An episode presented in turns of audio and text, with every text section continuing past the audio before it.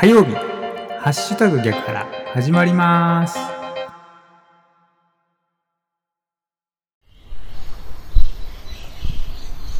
9月15日火曜日の朝です。おはようございます。ハッシュタグ逆原市川秀幸です。この番組は9月15日火曜日の朝に聞いていただくように録音していますがいつ聞いていただいても大丈夫です。ながらで聞いてください。私もながらで録音しています。よろしくお願いします。まずは今日の暦からいきましょう。今日9月15日の暦ですけれども日の出時刻は5時35分でした日の入り時刻は5時59分です正午月齢は27.0ということで新月に限りなく近い細いお月様が見られます今日9月15日の暦です。日の出時刻は5時35分でした。日の入り時刻は5時59分です。ということで、この情報は自然科学研究機構国立天文台 NAOJ のサイトを利用させていただきました。ありがとうございます。続きまして、今日は何の日いきましょう。今日9月15日はですね、老人の日ということになっております。2002年1月1日改正の老人福祉法によって制定2002年までこの日は敬老の日という国民の祝日だったが2003年から祝日法の改正によって敬老の日が9月の第3月曜日に変更されたのに伴ってこの日が老人の日となった。以前の敬老の日を記念日として残すために制定された。国民の間に広く老人の福祉についての関心と理解を深めるとともに老人に対し自らの生活の向上に努める意欲を促す日。ということだそうです。そういえば9月15日って昔は敬老の日でしたよね。なんかまあ今はハッピーマンデーでね、今月も9月は3連休になってますけれども、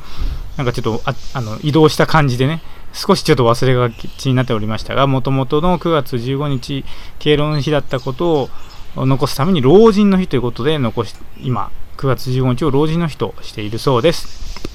ということで、この情報は雑学ネタ帳というサイトを利用させていただきました。ありがとうございます。さあ、今日の番組でお届けする内容ですがですね、書店業界の話題ということでね、お話していきますけれども、最近ですね、YouTube で中田敦彦の YouTube 大学ってね、まあ本当に今すごく広がっているし、見てる人もいっぱいいるので、もうご存知の方もいらっしゃると思いますけども、その中田敦彦の YouTube 大学でですね、書店、書店業界の危機というね、動画が、え4日前に前編、3日前に後編ということでアップ、アップロードされました。これがね、本当に、まあ一冊の本を読んで、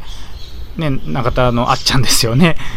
が、こう、解説するような動画になってるんですけどね。書店業界のその今の現状ですとかここ、まあ、ちょっと変わったやっぱり商売慣習がある業界だと思うんですけど、まあ、それについてね動画で分かりやすくそして、まあ、中田のあっちゃんらしく面白いおかしくですね